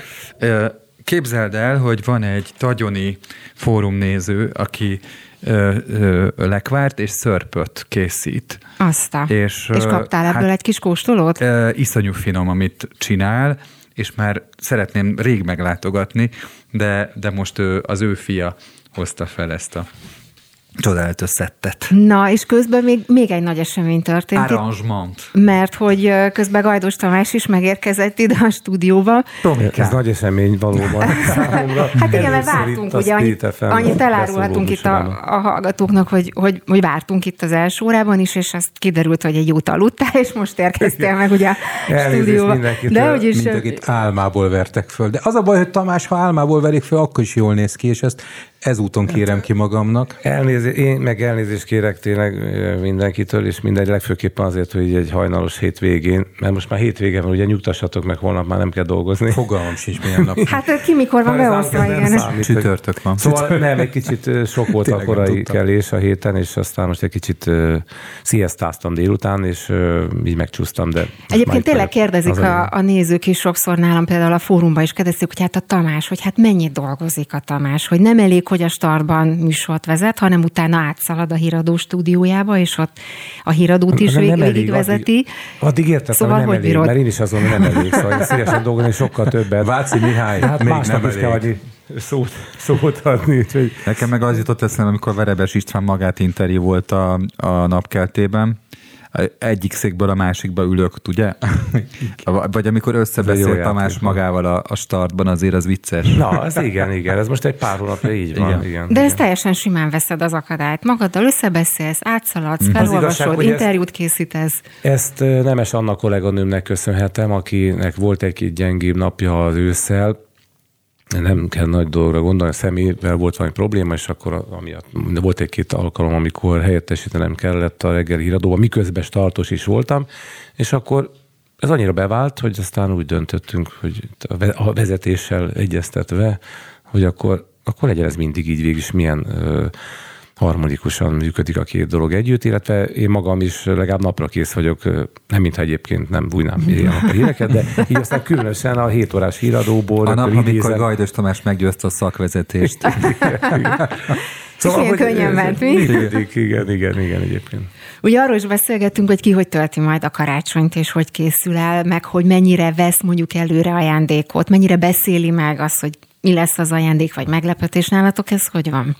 Nálatok is elég nagy a család. Hát így, igen, igen. Mind, amit, amit elmondtál. Előre is van, meg utólag is, meg közben is. Igen, hát itt négy gyerekes családapaként elég érdekes logisztikailag egyébként már azt magába összeegyeztetni, hogy a család együtt legyen, és hogy legyen együtt, és mikor, melyik gyerek ki, hogyan, merre, meddig. Ugye Hát köztudott, hogy nekem az előző házasságomból is van már két gyermekem, akik most már 35 és 31 évesek, tehát már a saját életüket érik, bár egy kicsit későn érő típusúak, és ezért csak mostanában jutottak oda, de most már tényleg, tényleg, tényleg a célegyenesben vannak, hogy ilyen házasulás előtti állapotban, hosszú Azért évek óta együtt élnek a Megvigasztalak párjukkal. rólam, 20 éve gondolják ezt a szüleim, hogy célegyenesbe vagyok. Igen, igen, És igen. már tényleg ott vagy, nem? Egyébként a nézők rólam is ezt gondolják, vagy az olvasók, nem tudom, most nem is tudom, melyik újságból olvastam néhány hete, hogy már mindjárt majd megnősülök. De ez tény, az én hibám, hogy három éve egyeztem a páromat, Krisztinát, akivel 25 éve voltunk akkor együtt. Már nem ez volt a hiba, hanem az, hogy akkor nyilván ebből azt a következtetést mondták le a nézők, hogy mindjárt össze is fogunk házasodni. Ez napi renden van, de nem úgy, hogy holnap, úgyhogy, és valamire a sajtó mindig ennek elébe sírt. Az lehet egyébként viccesen egyik cikk végén azt említettem meg, hogy lehet, hogy megvárjuk a nagy gyerekeket, ők is már úgyis ezt fontolgatják, és akkor egyszer egy ilyen hármas nagy esküvőt csinálunk. Na mindezt csak azért mondtam el, szóval velük is egyeztetni kell, ugye nekik van egy másik anyukájuk, mint az én most kisgyerekeimnek, és akkor ővelük is, nekik is vele, vele is kell lenni, velünk is, tehát van, amikor karácsony estén két helyen vacsoráznak. Na most idén először bevezettük azt, hogy nem így lesz, egy hely, mindenki kicsibe, a kis saját kis családjában, családjában tölti a, a szentestét, és aztán másnap, harmadnap lesz az, amikor mi megyünk az anyósomék, a leendő anyósomékhoz, és délben, és akkor este megjönnek a nagy gyerekeim hozzánk, és akkor lesz az igazi nagy, nagy család. Szóval szervezzük a, a logisztikát, nem egyszerű.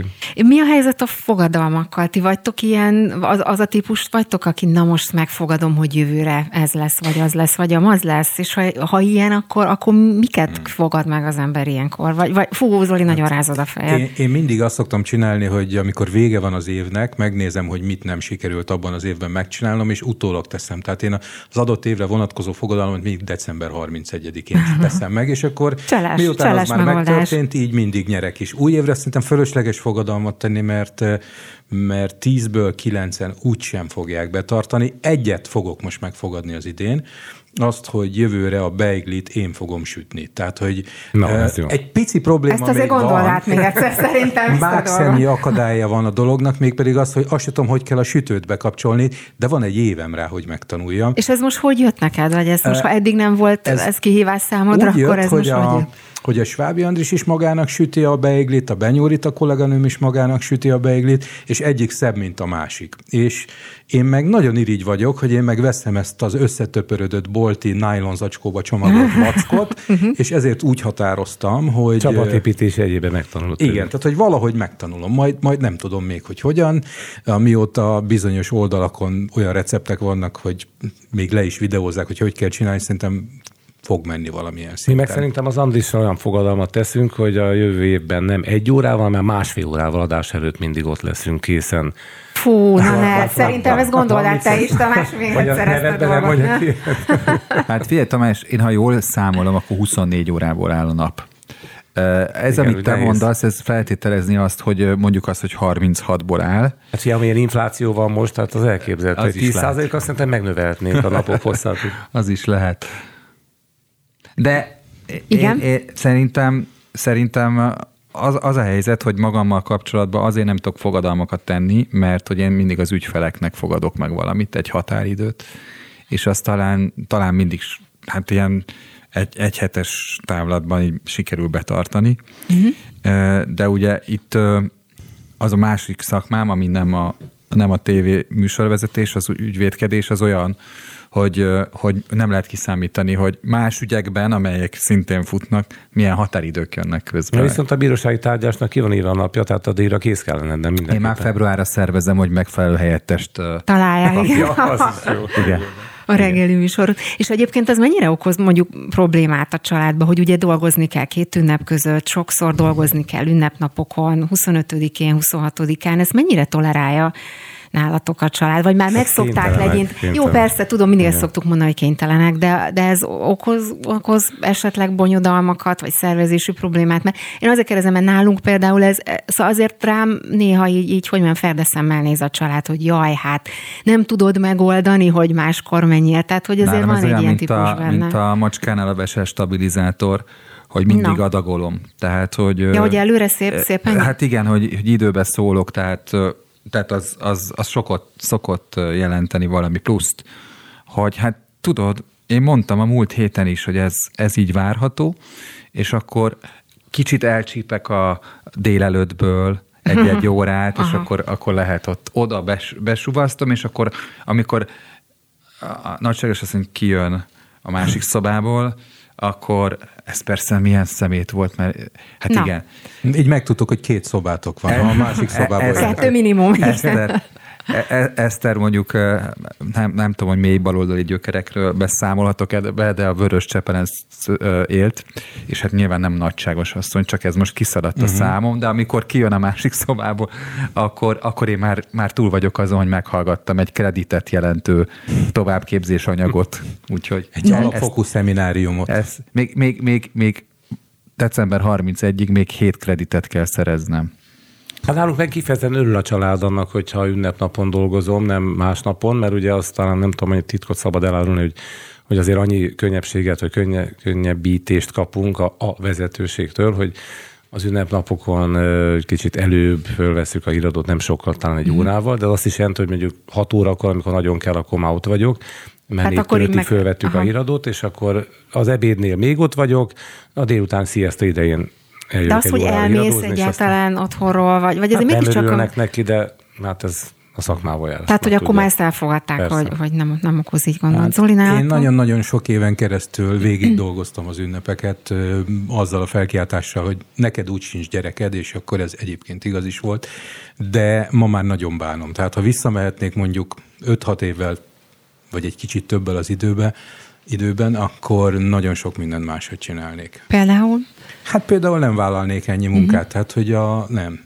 Van olyan idő, ami én idő, vagy mi idő, mert hogyha azt az ember nem tartja be, akkor elveszthet olyan dolgokat és olyan embereket, akiket nem szeretne elveszíteni. Ezek szerint neked történt Nekem volt, vannak rossz tapasztalataim, igen. Uh-huh.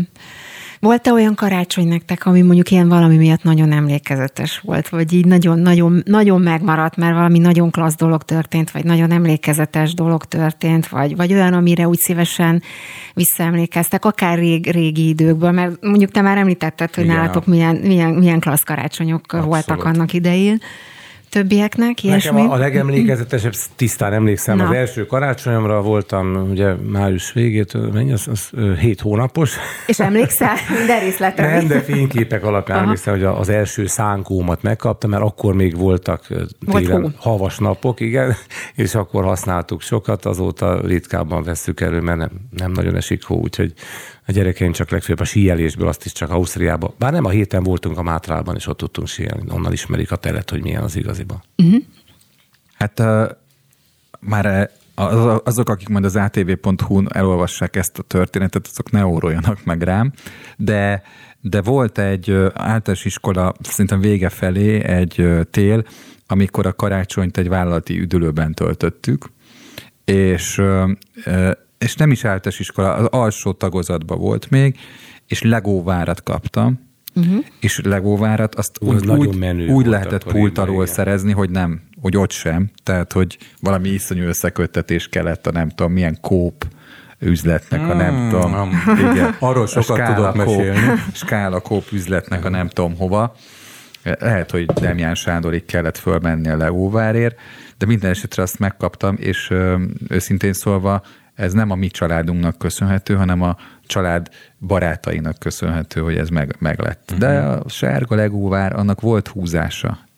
Hú, az első Lego, az tényleg, arra én is emlékszem, uh-huh. amikor megkaptam. Szerintem nem voltam már olyan gyerek, olyan 10-12 éve, gyerek voltam, de nem ki, nagyon kis gyerek, és tudom, hogy úgy kezdődött, hogy én nagyon raktam volna össze, és apukám megmondta, hogy hát ezt úgy kell csinálni, hogy ez, és akkor jött az, hogy a, hmm. fú, nem tudom, ezt a viccet elmondhatom, mert hogy El, a, jó, hogy a Lego olyan, mint a női kebel, hogy a gyerekeknek készül, de igazából a felnőttek játszanak vele, tehát hogy igen. És hát együtt építkeztünk, és aztán végül is ketten építkeztünk együtt az első legóval, ami elképesztően nagy élmény volt, az, az, az, az, az egyik kedvenc ajándékom volt. Uh-huh. Most, hogy be, kicsit visszapörgettem az időkerekét, illetve most már előre a hét hónapos koromhoz képest, még hét éves vagy tíz éves koromig, amikor is indián jelmezt akkoriban, nem tudom, hogy wow. a nagy műanyag tollakkal. Ági nem merő fiatalon szerintem, hogy emlékezni arra, hogy mondjuk mondtam, a 70-es években,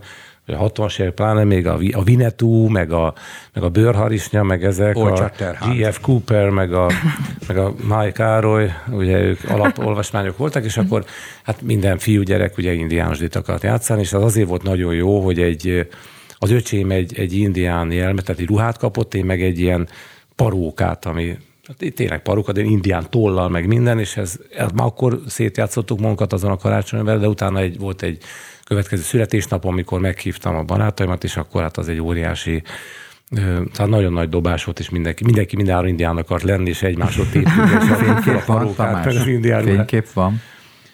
Szerintem van egy régi, valahol elő kéne keresni. Igen. Facebook háttérkép, légy szíves, jó? Ezt mindenképpen Én is ezt akartam javasolni, szerintem ez tett közkincsű ezt a történetet. Van, azóta most 60 év múltán is még együtt bringázunk, mint két hülye gyerek, még megmaradtunk gyereknek, a többiek már az osztályból nem, de mi ketten például bringázunk minden hétvégén rendszeresen együtt egy ilyen öreg fiúk csapattal, Szalonta András barátom ezúton is kellemes ünnepeket kívánok neki. Azt hiszem éppen ő volt egy a, a parókába és a tollal a fején, és akkor ott kín az erkélyen, emlékszem, 5-6 egymás hegyén hátán mindenféle indiános cuccokban. Egyébként nekem még olyan szerencsém volt, hogy abban az időszakban ö, annyira nagy divat ez az indiános díj, hogy, hogy még a napköziben, még napköziben is jártam, ugye annak idején még volt ilyen délután, és egy nagyon jó tanárnőnk volt a Kereszti Zsuzsanéni, aki megengedte a a délutáni tanuló csoportokban, hogy úgy rendeződtünk ilyen négyes, ötös asztalokat, így összetolt eleve, nem ilyen iskolás padszerű, hanem összetoltan ültünk, és, és akkor nem őrsök voltak, hogy minden mókus őrs ment, hanem az indián törzsek neveit vettük föl, és akkor az egyik ötös csoportot a delavárok, a másik az apacsok, stb. És, és mi így, tehát az indiános ennyire áthatotta a hétköznapjainkat, a délutánjainkat is, sőt, és mindez az is volt ennek a háttere, hogy a, a Sashegyen jártam, volt szerencsém az egykori Szioni apác az árdák épületében, most azt Arany János általános iskolás gimnáziumnak hívják, illetve már akkor is úgy hívták. Közben volt egy rövid időszak, amikor, amikor Oleg Kosevoy szakmunkás intézet volt 50-es években, de hát ezt gyorsan elfelejtettük. Még egy szobor volt is ott emlékszem a 60-as években, az aztán az eltűnt valahogy az, az arra időkre emlékeztetett. És ott onnan mi a Sashegynek azt a részét, amit a Bakcsomóponttól fölnéztek, látjátok a hatalmas sárga épület, az a, az általános iskola, a gimnázium, és fölötte az a zöld sapka és a sziklák, az egy természetvédelmi terület, és nekünk a Zsuzsanin elintézte, mi is beszögdöstünk, hogy hétvégénként, amikor tudtunk, az tilos volt, hogy a tiltott területe így is hívták, hogy egy héten egyszer egy órára belépést kaptunk, és akkor az indiános játékot ott játszhattuk a délutáni napközi keretében, hogyha a természet szeretet, meg a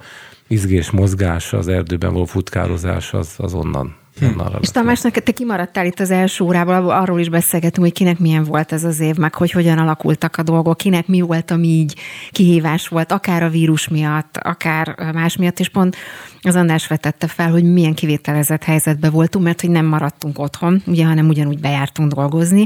Neked például ez az év, ez ebből a szempontból mennyire volt akár más, vagy, vagy, vagy mennyire volt kihívás, vagy te végig dolgoztad az, az évet ugyanúgy, ahogy máskor? Igen, kihívás is volt, végig dolgozhattuk szerencsére. Mondjuk az, hogy most is még megvan ez a csak beszélőnek nevezzük a Mártival vagyunk párba, hogy a startban, mondjuk is egy ilyen műanyag falva, ugye egymás mellett ülünk, és nem halljuk, hogy másik mit mond, ugye, és volt ennél egy szomorúbb időszak, amikor egy maszkot is kellett viselnünk, hát az, az teljesen kész voltunk, de legalább lehetett valóban élőben műsort vezetni, illetve hogy én nekem a legszerencsés, vagy legcsodálatosabb az elmúlt egy évem az azzal telt, hogy valahogy ez mindig öt évenként jön egyszer létre a lehetőség, és mindig egy évre kapom meg a bizalmat, most sikerült ezt megnyújtani, ez a legnagyobb szerencsém, és nem 22-ben is folytathatjuk, hogy a startban dolgozhatom, ami számomra egy felüdülés a száraz napi híradók után, vagy mellett, hogy hogy a startban hát élő emberekkel közvetlenül beszélgethetek, kommunikáltok, és nem csak a száraz híreket olvashatom föl, és most egy éve, most már 16 hónapja, hogy a uh-huh. Holló Mártéval együtt Párban. csináljuk a startot, úgyhogy ez nekem egy nagy élmény. Remélem jövőre most már eldobhatjuk tényleg végleg a maszkot, ahogy Hát igen, ez egy nagy, nagy kérdés, igen, hogy, hogy, hogy eldobhatjuk-e a maszkot, nem, vagy nem. nem. Teljesen elfelejtett, de bízom. Pont olvastam, hogy az, az új ötlet, hogy két maszkot hordjunk, tehát most egyelőre nem azon, két hogy maszkot? Eldobjuk. Tényleg? Ez, ez... Van egy ilyen cikk, azt hiszem az indexel láttam, a szemünkön. Hogy, igen, hogy két maszk, és hogy megvan, hogy hogy kell helyesen fölvenni, hogy használjon, úgyhogy, úgyhogy szerintem egyelőre még nincs dobálás sajnos maszkügyileg.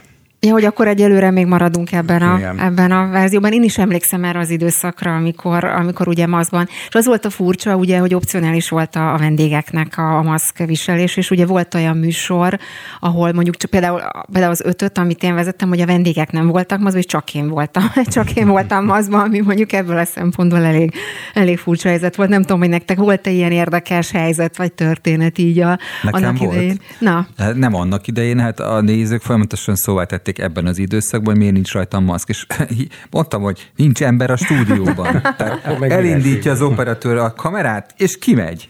És én vagyok egyedül egy hatalmas stúdióban, hát most mi, miért vegyek maszkot? Végül is köztetek is van egy üvegfal a nézővel, csak azt a képernyőnek hívják, és ő van a Tehát, másik hogy nem kell nagyon aggódni emiatt, igen. Mivel még egyre nem színes szagos, csak, csak színes a igen. televízió, hogy a egyéb Tudjátok, mi volt nekem ezzel kapcsolatban nagyon furcsa? Nem maszk, még a maszk előtt, amikor bejött ez az egész vírus egyáltalán, az nem is tavaly, vagy nem is idén, hanem még egy tavaly. évvel korábban, és Jakab Ferenc virológushoz, aki azóta nagyon sok helyen megjelenik, leutaztunk, vagy elutaztunk, mert ez Pécs. a leutazás. Elbizony, el. Igen, elutaztunk Pécsre, és találkoztunk, és ahogy az elmúlt 50 évben megszoktam, ha bemutatkozom egy másik férfinak, nyújtottam a kezemet. De mondom, akkor még épp a járvány legeslegelején voltunk, és amikor ő mondta, hogy nem fogunk kezet. Mondom, már haragszor rám, hát még nem is mutatkoztam. Még be se kérdez, be se szóltál. Még el se kezdődött. Nem, nem, nem, nem azért félreértesz, és akkor, akkor, akkor éreztem azt, hogy ha két férfi a bemutatkozásnál nem foghat kezet, akkor itt most a világban valami történik. Valami más lesz, mint ami eddig volt. És azóta volt tudod az a vicc, hogy a, a tortánál, hogy ú, azok az idők, mikor elfújtuk kilencen, és utána még meg is ettük. És tényleg, ha belegondolsz, igen, elfújtuk a gyertyát, felszereltük a tortát, megettük. Most nem tudom, újjal kell elcsipegetni a gyertyákat. Ja, ja, mert hogy ráfújod a, mert, hogy ráfújod, mert, hogy ráfújod a, vírus. vírusaidat. Mm-hmm. Bocsánat, egy pillanatra szabad komolynak lenni. Az első persze, felében én persze. úgy tudom, hogy beszéltetek komolyabb témákról is, nem csak ilyen ünnepi hangulatú dolgokról erről a virológus, immunológus témáról jut eszembe, és azt se tudom, megmondom őszintén, nagyon szégyellem, hogy nem néztem végig az összes mai fórumot Somos Andrissal, pedig mindig mondom neki, hogy jó voltál, és én. Ez Tamás, nagy hiba, ez Tamás, nagy hiba. Csak egy van, egy, egyet kellett volna megnézni. Hát reggel. Hát az az összes. Két részedben. Ja, ja. Hát sőt négy, három, vagy, sőt négy. Igen. Na, ugye, hogy igen. szóval, hogy volt-e szó, kibeszéltétek-e, beszóltál esetleg, és be, vagy beszóltak a nézők a virológusoknak, konkrétan Rusvai Miklósnak, nem tudom, téma volt ez a tegnapi érdekes megszólás, amit ma Falus Andrással megvitattunk, vagy neki feldobtam a kérdést, nem vitát szítva közöttük, vagy ellenségeskedés, de ugye elég érdekes volt így egy, egy, egy immunológus, virológus szájából, amit ő mondott, ugye, hogy ő azt gondolja, miközben arról beszélünk, hogy olcsuk magunkat össze-vissza mindenki minél többet, és ő is ezt mondja, hogy az igazi védettséget tulajdonképpen azt gondolja, hogy a betegség okozza, azon való átesés, a fertőzésen való átesés, és hogy ő tulajdonképpen önmagának már azt kívánná, hogy essen Már csak más lát rajta, igen. És egy pillanatra úgy, úgy megállt bennem az ütő, és ezt meg is kérdeztem a Falus Andrást, hogy mit gondol el, és azt mondta, hogy hát igen, ebben megosztanak a vélemények, ők ketten például nem értenek egyet. Nem tudom, hogy erről esette szó, hogy ti mit gondoltok erről, mert biztos, hogy így van, technikailag, vagy orvos szakmailag, de hát hogy kérdés, hogy ez milyen hatása van a, a nézőkre, amikor ezt hallják, akik amúgy is, akik már be akarták oltani, meg beoltották, akik nem, az pedig nem nagyon akarja, és hogy vajon ez nem erősíti meg őket. Abban nem is kell oltani, majd átesen a betegségen, és akkor Hát az, az simán el tudom képzelni, hogy a különböző vélemények elbizonytalanítják a, yeah, a, az embereket, mert azért sokszor ellentmondásosak a, a különböző szakembereknek a vélemény, és itt azért nagyon eltérő a vélemény. Tehát ez olyan, mint azt mondod, hogy A vagy B, nem? Hát illetve most ugye bagatelizáljuk ez az Omikronnal, hogy azt is meg, hogy sokak lesznek betegek, de kicsit csak nem nagyon, és akkor miért nem, mert akkor legalább védettek lesznek, hogy Hát nem tudom, kérdés. én szeretném inkább elkerülni, hogy megkapjam. Tehát én hát úgy igen, szeretnék védett lenni, hogy, hogy, hogy, veszélyes hogy, ne, hogy ne kapjuk igen. el. Na jó, akkor vegyünk itt egy nagy levegőt, tartsunk egy icipici szünetet. Azt hiszem, hogy maradnak a vendégek, talán még végig, mert hogy ugye 5 óráig tartom. Hát meg is Nekem biztos mennem kell. Neked menned igen, kell? Igen. Andisra váltjuk egymást. Andisra váltjátok egymást. Akkor, akkor Somos Andisnak köszönöm szépen, hogy, hogy itt volt Én velünk. köszönöm a meghívást. De még Dézsi Zoli és Gajdos Tamás marad velünk, és lesz egy meglepetés vendég is, telefonon Luther Imre lesz itt velünk, úgyhogy vele is beszélhetünk Aha. majd. Aha hang. A hang maga, így van. Beszóló. Interaktív kibeszélő show a Spirit fm minden hétköznap délután 3-tól. Várjuk hívásaikat a 0630 116 38 44-es nem emelt díjas telefonszámon. A mikrofonnál Lampi Ágnes.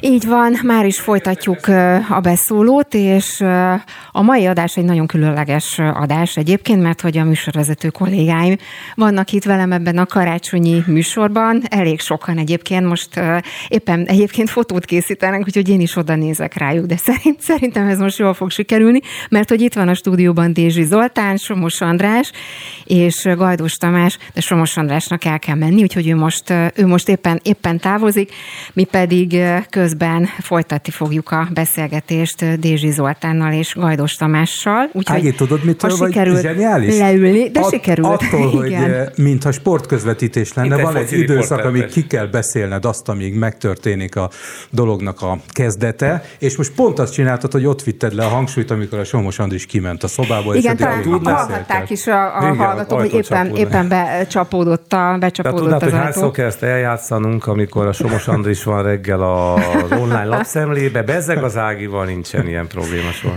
Ja, itt most arra gondolsz, hogy én, én, én mindig időben érkezem mm-hmm. egyébként ebből a szempontból. Olyan megnyugtató látni, hogy te már ott vagy a háttérbe, viszont mikor a Somos jön, akkor én még beszélgetek a ügyeletes beszélgető partneremmel, és közben azt figyelem, hogy bejön a somos vagy nem, és mondják, hogy még jön, még figyelj, most veszi fel a mikrofont, és akkor én hosszan köszönök el, hogy köszönjük szépen, hogy itt volt, legközelebb is várjuk.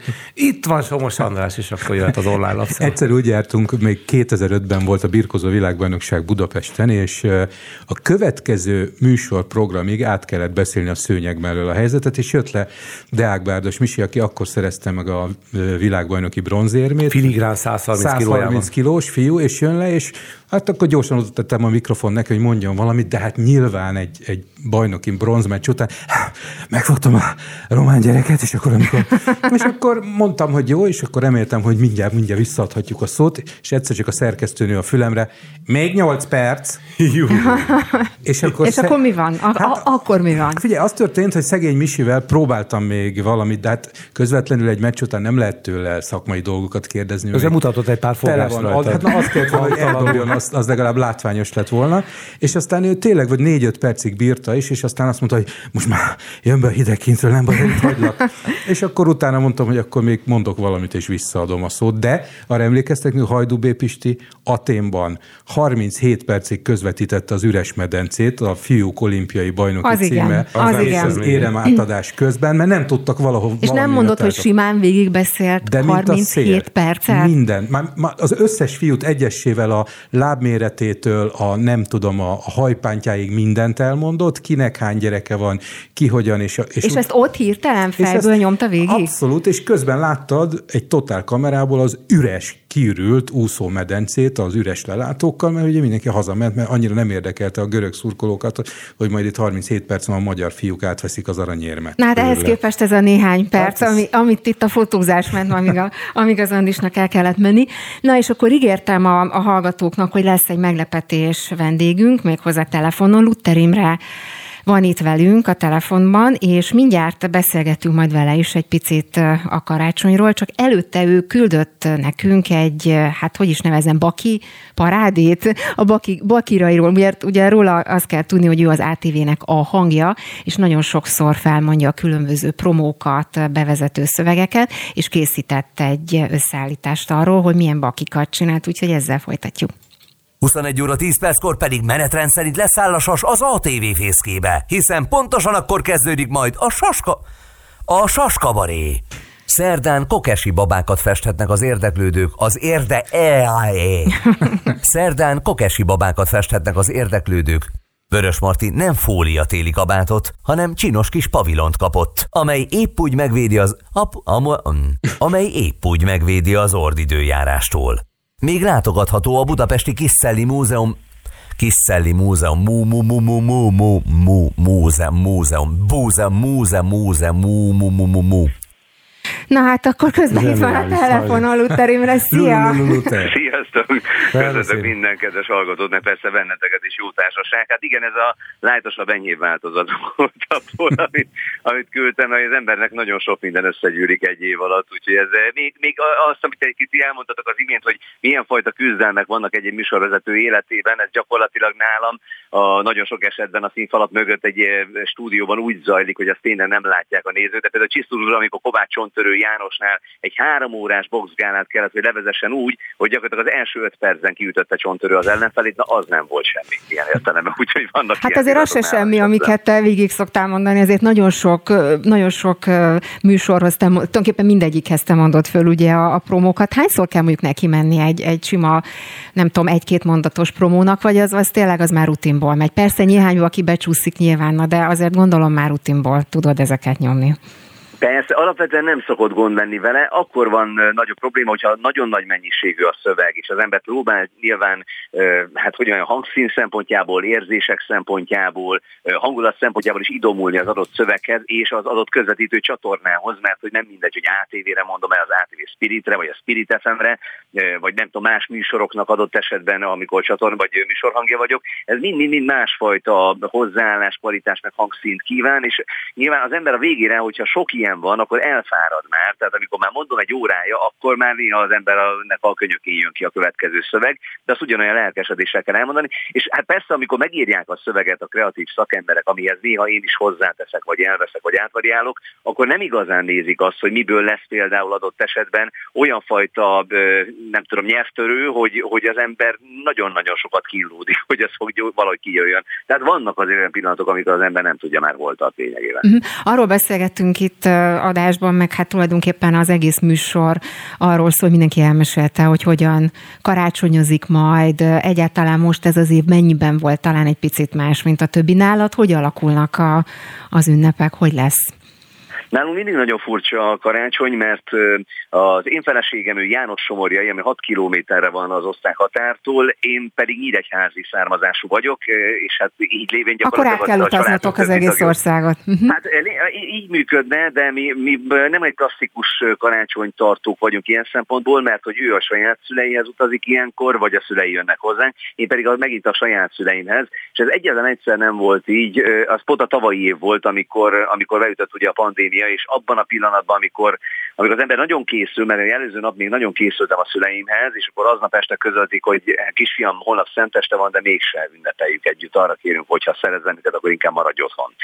Ez annyira melbevágó volt, hogy, hogy azt sem tudtam hirtelen, hogy mit csináljak, és aztán a nővéremmel, meg a feleségemmel így összefogtunk, és gyakorlatilag az ő nyári lakjukban, az üdőnek a kertjében földíszítettünk egy szobát, tehát a teraszból csináltunk egy szobát, és akkor egy tisztes távolságból egymást figyelve, meg, meg egymásnak az arcát lesve, persze maszkban, megpróbáltuk átadni az ajándékokat. Borzasztó, borzasztó nehéz érzés volt, de közben meg valamit kárpótot, vagy visszahozott abból, amit egyébként szerettünk volna. De a karácsony ez mindig ilyen elcsúszott időintervallumban működik, úgyhogy például mi a feleségemmel, meg a kiskutyánkkal a karácsonyt az 29-én este fogjuk megünnepelni, miközben a, a klasszikus 24-e szenteste, az meg az én ö, szüleimmel történik, meg az ő szüleivel az ő esetében. Tehát, hogy nekünk ez ilyen igazából. Még egy kérdés, hogy hogy alakul az ajándékozás? Mennyire beszélitek meg előre, hogy mondjuk ki milyen ajándékot szeretne? Hát itt a, a fiúkkal már átbeszéltük ezt a történetet, kíváncsi vagyok, hogy nálatok ez hogy megy, vagy,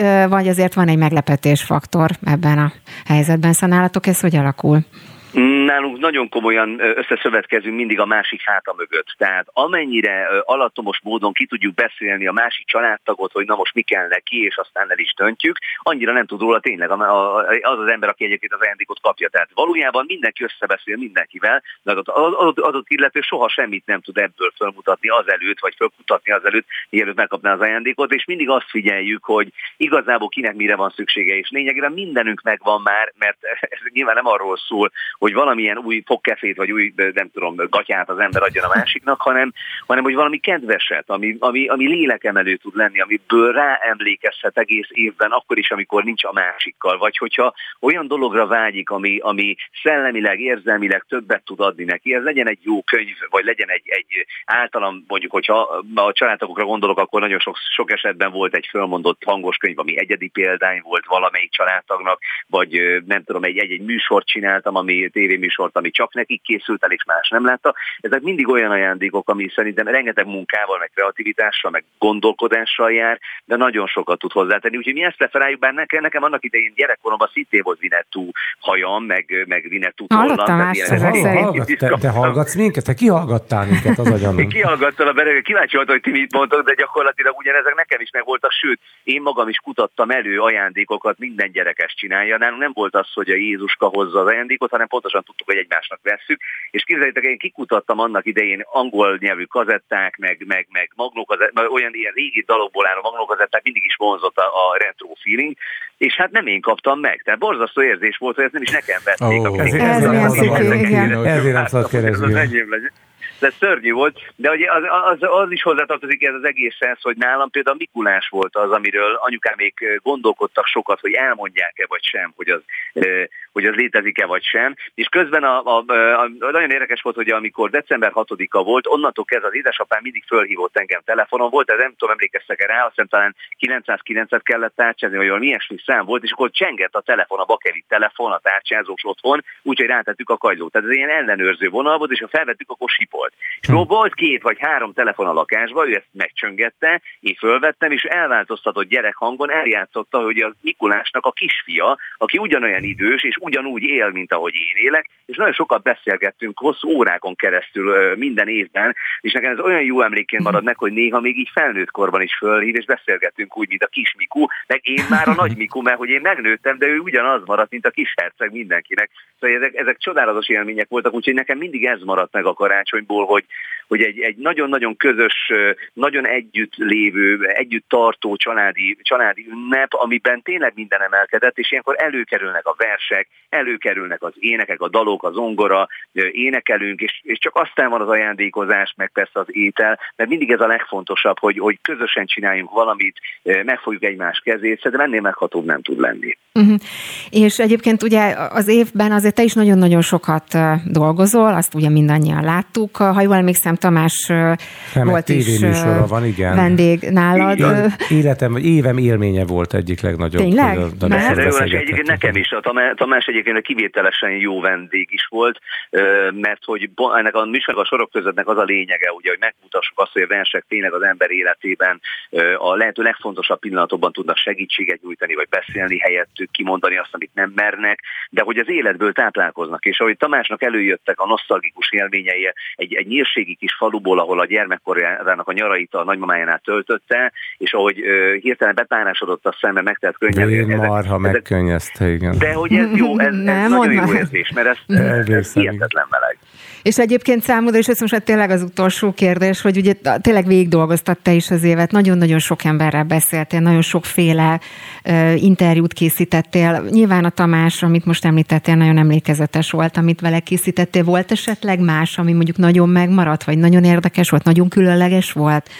Az évben. Várjál, segítek ide, amikor a heti napon nálad forgatott. van összesen. Nem tudom, Hallottad ezt, amit a Dézsi Zolit közben mondott? Mit mondtam, mit mondott az Zoli? Gondoltam, hogy segítek, hogy nagyon emlékezetes volt nál, neked, amikor a heti napló nálad forgatott a filmfesztiválon. Jó felforgattak mindent a lakásban. Az egy nagy, az biztos, így van. Bújtor István Filmfesztiválon, a témak az igazgatója, és az egy nagy élmény volt, amikor a heti napló eljött, és megpróbáltuk megmutatni ennek a retro oldalát, meg a, a jövő, jövőben mutató innovatív oldalát is egy ilyen tényleg nagy közösségi fesztiválnak, de hogy egyébként a sorok között esetében is az van, hogy minden egyes ilyen alkalommal, amikor egy új vendég van, akkor mindig egy új élmény és egy új élettörténet rajzolódik ki, és elképesztően mély tud lenni. Egyébként itt a, e, tehát ez ugyanígy így van a Slávi Andrással, vagy én nagyon készültem Vitai Tamással az interjúra, Szinetár Miklóssal, és hát sorolhatnám, rengeteg mindenkivel készítettem ugye ilyen beszélgetéseket, és hát most az egy, az egy nagyon nagy öröm, hogy ez a Spirit fm ugye megy folyamatosan ennek a bővített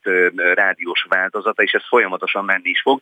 Annak ellenére, hogy most lesz egy két hónapos szünet a műsorban, és, és csatornát fog váltani, tehát az ATV-ről most elvándorol, de közben a Spirit fm meg marad, meg a YouTube-on is marad, és ez jó, hogy, hogy vissza tudunk adni az emberek életéből olyan pillanatokat, amit egyébként máshol nem osztanának meg, és én azt gondolom, hogy ez sokakat tölthet meg lelkileg azzal, azáltal, hogy nem érzik magukat magányosnak, mert látják, hogy mással is hasonló élethelyzetek történnek, vagy olyan dolgok, amiről egyébként soha nem gondoltak volna másokról, vagy nem érezték, nem, nem gondolt, nem feltételezték volna. Hát nagyon-nagyon szépen köszönöm, hogy ezt eh, megosztottad velünk, ezeket a, az élményeket, eh, meg hát persze a kis, kis eh, összeállítást is nagyon szépen köszi, és nagyon-nagyon boldog karácsony, szép ünnepet neked. Köszönöm, és mindenkinek azt kívánom, hogy az empátia az ne vesszen ki az emberekből, tehát tudunk egymással, hogy Tóth mondja, lélektől lélekig közvetíteni dolgokat. Ha, ha, látjuk a másikat, akkor legyünk toleránsak, ne haragudjunk, ne legyünk forrófejűek, próbáljunk meg átérezni mást is, hogy más élethelyzetében milyen fajta nehézség nehézségek vannak, és próbálj meg empatikusak, együttérzőek lenni, mert én azt gondolom, hogy csak ezt tudja előrébb vinni ezt a világot, és ma ez hiányzik leginkább ebből az országból. Úgyhogy azt kívánom mindenkinek, hogy ez legyen az új év legnagyobb fogadalma, úgy is, ahogy Nagy László mondta, hogy nekem a kérés nagy szégyen, adjon úgy is, hogy nem, ha nem kérem, én ezt kérni mindenkinek. Hát nagyon-nagyon szépen köszönöm, hogy, hogy tudtunk beszélni, és Olvasgassál tovább, és a sorok között Imre. Köszönöm szépen még egyszer. Szia, minden jót, szia. Sziasztok. Mondhatok valamit hogyne, az ajándékozással kapcsolatban? Imre mondott, persze. hogy ez a amikor már kínszenvedés, és nem szabad odaegérni, hogy szenvedés legyen a, a, az ajándékozás, az ötletbőrze, amikor az ember megfáradt, nem tudom, 30-40 éve valakinek ugyanazt, vagy nem tudom milyen ajándékot ad, hogy nekem egy, egy ilyen ha már voltam egyszer 7, 7 hónapos, aztán 7 éves, most már lassan 70, nem 70, csak 60 éves születésnapommal kapcsolatos emlék. Tudod, ez amikor az ember megöregszik szörnyű, hogy elől tolulnak az emlékek, és úgy meghadódom magamtól. Na, szóval, Na nem, szóval... Viccel, hogy a 60 igen. éves korom mm. ajándékozás, hogy mikor már tudod, minden megvan, és akkor most mit ajándékozzál valakinek, és az egyik marha haverom 60 évvel ezelőtt, vagy 50 évvel ezelőtt iskolatársam, hozott egy bögrét, aminek belül volt a füle, és itt, hogy akinek már mindene megvan.